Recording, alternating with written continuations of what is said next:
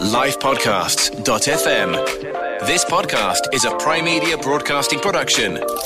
Time in the Saddle. For cyclists, by cyclists.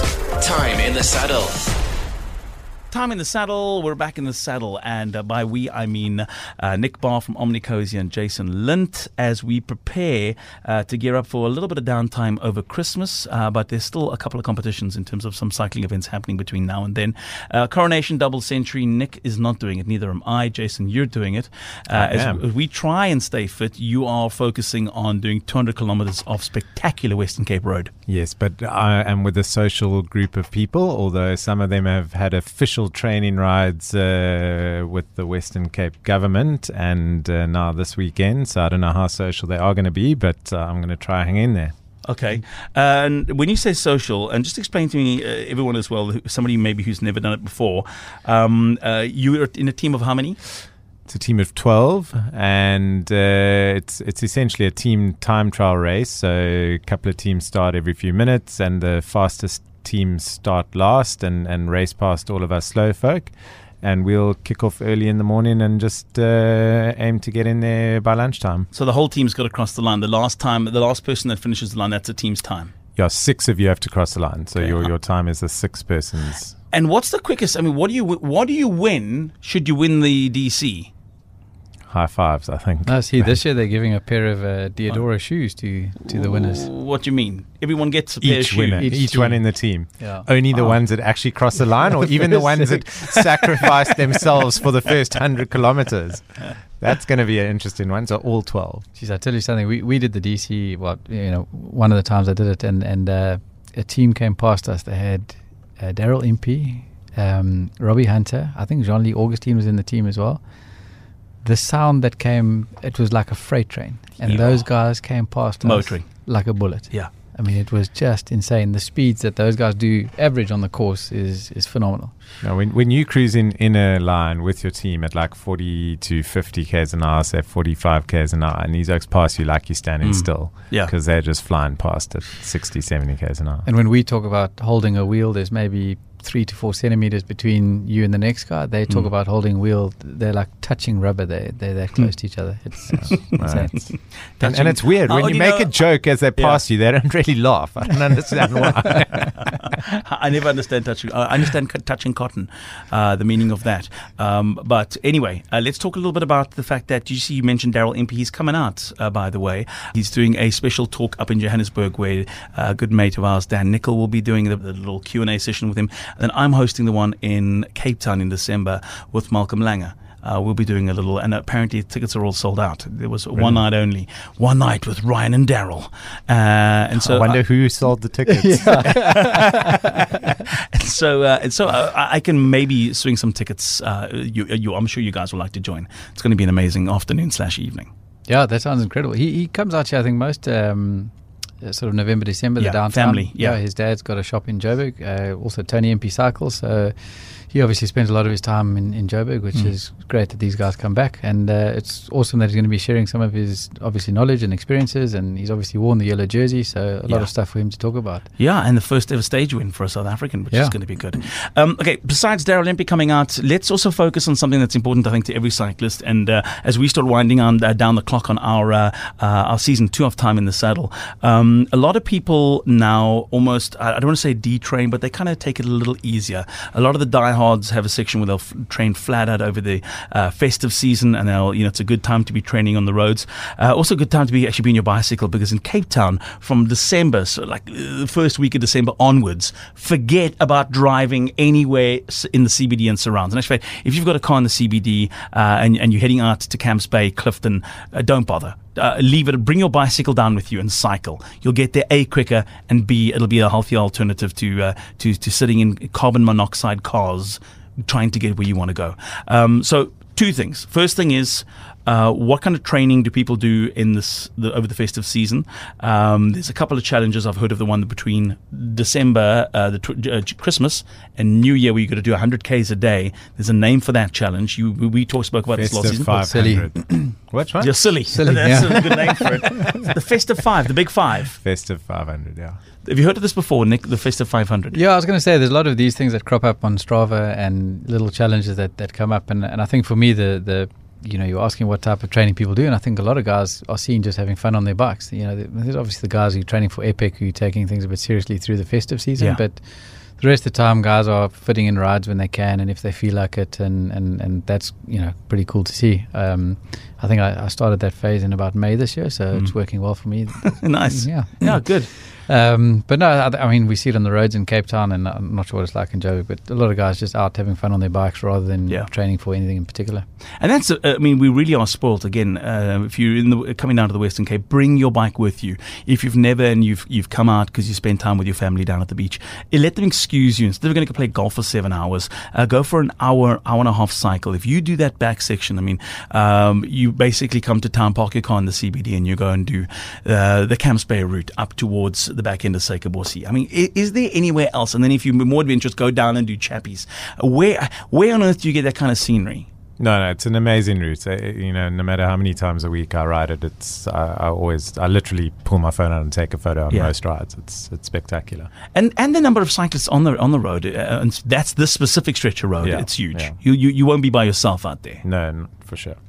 Okay, so in terms of numbers, I think the Cradle in Joburg beats it. I mean, I was there 2-3 weeks ago. We were in Joburg, and I could not believe the amount of people that are riding in a confined space. I mean, you go around Cape Town, you see cyclists all over the show, but there it just seems to be that you either drive or ride, I don't know, to the Cradle, park your car, ride your bike. And there's a very special event there that happens that I was involved with this year for the first time. I'll be back there next year, and again, everyone's invited to join. I would love and encourage you to enter the event. It's called the Glacier Cradle Traverse, and it's in the Cradle of Mankind, of Humankind, and it's just the most spectacular route over 3 days that takes you along that section of the world, but through waterfalls and amazing single track, and it's really a busy, as you said, route. It's like in most people, because it's an hour for our not even an hour out of Gauteng. In actual fact, for Cape Townians to fly there, you could fly to Lanseria, and you know the Cradle's literally 30 minutes from Lanseria. It's madness. There's holiday homes in the middle of Cradle of Mankind. You've seen it. There's a massive estate there. People go and they have holiday. It's quicker to get there than it's to get to like Mossel Bay. To your holiday home in Mossel Bay. It's crazy. Anyway, wherever you're training over the festive season, we hope it's a good one. We hope you stay on the bike and you don't put it to one side and let it gather dust while you're tucking into some festivities over the next couple of months. Alcohol is another big question. A lot of people, their consumption levels tend to go up. Mine stays pretty much there, elevated, and it's consistent. I like to think myself as a consistent, enjoyer of a glass of wine or a beer over the festive season, but people do tend to indulge more, and then they end up getting up early to go sweat that out on the roads or on a static bike somewhere at a gym. And obviously, a good countermeasure to whatever you indulge in is to get on the bicycle and go and cycle it out. Also to cross-train. A lot of people that go on holiday, instead of taking their bike with, they'll take their running shoes with, and instead of cycling, they'll run. Nick, we spoke about this as well, about the fact that cross training is a very important part of preparation to get back on the bike and to kind of stay fit. Yeah, I think it's just a much easier way of maintaining your fitness. Like you say, you pack a pair of running shoes, it's a lot easier than taking your bike and all your gear. And it's also sometimes nice to have a break from being on the bike. You know, when you've trained for something like the Wines to Wales, and now that you've done it in 3 days on the bike and some pretty serious mileage in the legs, it's nice just to have a break and do some trail running. And you know, here we're lucky enough to have that option. But yeah, and it certainly does add to the strength and fitness needed on the bike. In the next week, we're going to be talking, and I want everyone to think about this now, to compile a list, a Christmas wish list, in terms of a bike. An innovative thing that happened that was added to the inventory that cyclists can now carry with them or have as an accessory to them, and almost create your own Christmas wish list, if you were, of things and products that you've picked up that have been released this year that are special. It can include more than one bike, because I know that the new Cannondale e-bike that will be available in December will be on the list, but I don't want to at the same time exclude some of the other products that are out. So maybe just a Christmas wish list of the bests. So Nick will pick out of Cannondale, I'll pick out of all the other brands. Shoes, helmets, bikes, just lekker things to put on a Christmas wish list, and we'll vary it. They won't all be top-end stuff. It'll be stuff like entry level. I'm in the market now. My youngest daughter, who's 3, I bought my eldest daughter's bicycle from Jason. When she turned, literally was last Christmas, which is also a great Wham song, I bought Faith. She was ready to get her first big bike. And so we got it from Jason's place, and it was incredible. She loves the bike so much, but her little sister now, who's 3 years old, has now realized that her bicycle isn't as cool as her older sister's bike, because now she's taller, she's bigger, she's more confident in the bicycle, and it's her turn to ask Father Christmas for a big bike. So I'm going to be back to get my my girls. And there's nothing more rewarding than taking your kids out. Doesn't matter how old they are. Taking them along to an open space, down to the promenade, down to a park, and seeing the joy in their face. Kids can cycle forever. They've got energy for days. We'll cycle with them and we'll go like, oh, okay. Do you want to stop now? They're like, no, we're having fun, Dad. There's no way we're going to stop now. We'll just do it again. Yeah, that's when you introduce the importance of rest. Yeah, Dad needs to lie down and a beer.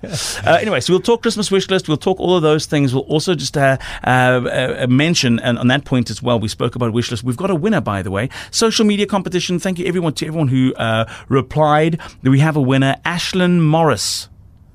Ashlyn Morris is our winner today. Ashlyn Morris wins a wonderful little hamper, courtesy of Omnico. And just thanks to everyone who replied, the answer to which was Ollie Munich. I asked who our guest was in Time in the Saddle the last time that we were out. He completed Wine to Wales. Anyone know how Ollie did in Wine to Wales? They did quite well. I see he got a podium in the Masters, probably the Vets category. Mm-hmm. I spoke to him afterwards. He had a good ride, and you know, he rode nicely with his partner, who was kind of mentoring through it. So yeah, all in all, I think he had a good day out. I knew he was going to do well. I mean, he's one of those seasonal riders who just he rides all the time. He's run stage races before, and he's just, you know, I just had this feeling that he'd pull off a podium for this team. So well done, Ollie, and again well done to our winner. We'll have more competitions coming up as we round the year up with Time in the Saddle. Also, if there's specific gear that came out this year that you'd like to share with us, that's kind of your favorite item that you've picked up. It could be anything from the latest bib to a bicycle to a fork setup. We've had so many amazing guests, including Fox specialist when it comes to shocks on the show, talking about suspension setup. But we'd love to hear from you. What are you looking forward to also in 2020? And we'll run through, and the same time we give you our Christmas wish list, we'll also at the same time share with you what we'd like to see from manufacturers in 2020. Some of the technology that we saw, that we were privy to seeing this year. Obviously next year is going to be bigger and better, as most things are. So Time in the Saddle in 2020, we'll look forward to some big things happening then, and also to taking this podcast on the road at cycling events. They've got a couple of requests to actually do these from cycling events, where we can record this and then have people come in and be our guests live from certain venues. I'm thinking Epic, Cape Epic would be a great place to do this podcast live, as it were, and then have that available afterwards for people to download and listen. Take care, everyone. Enjoy your Time in the Saddle. From Nick Barr, from Omnico, from Jason Lindt, and myself, Ryan O'Connor. Have a phenomenal week, and we'll chat again next week. Subscribe now at livepodcasts.fm. Rate and review it on your favorite podcast app to get your Time in the Saddle. Livepodcasts.fm. Subscribing to a live podcast is free.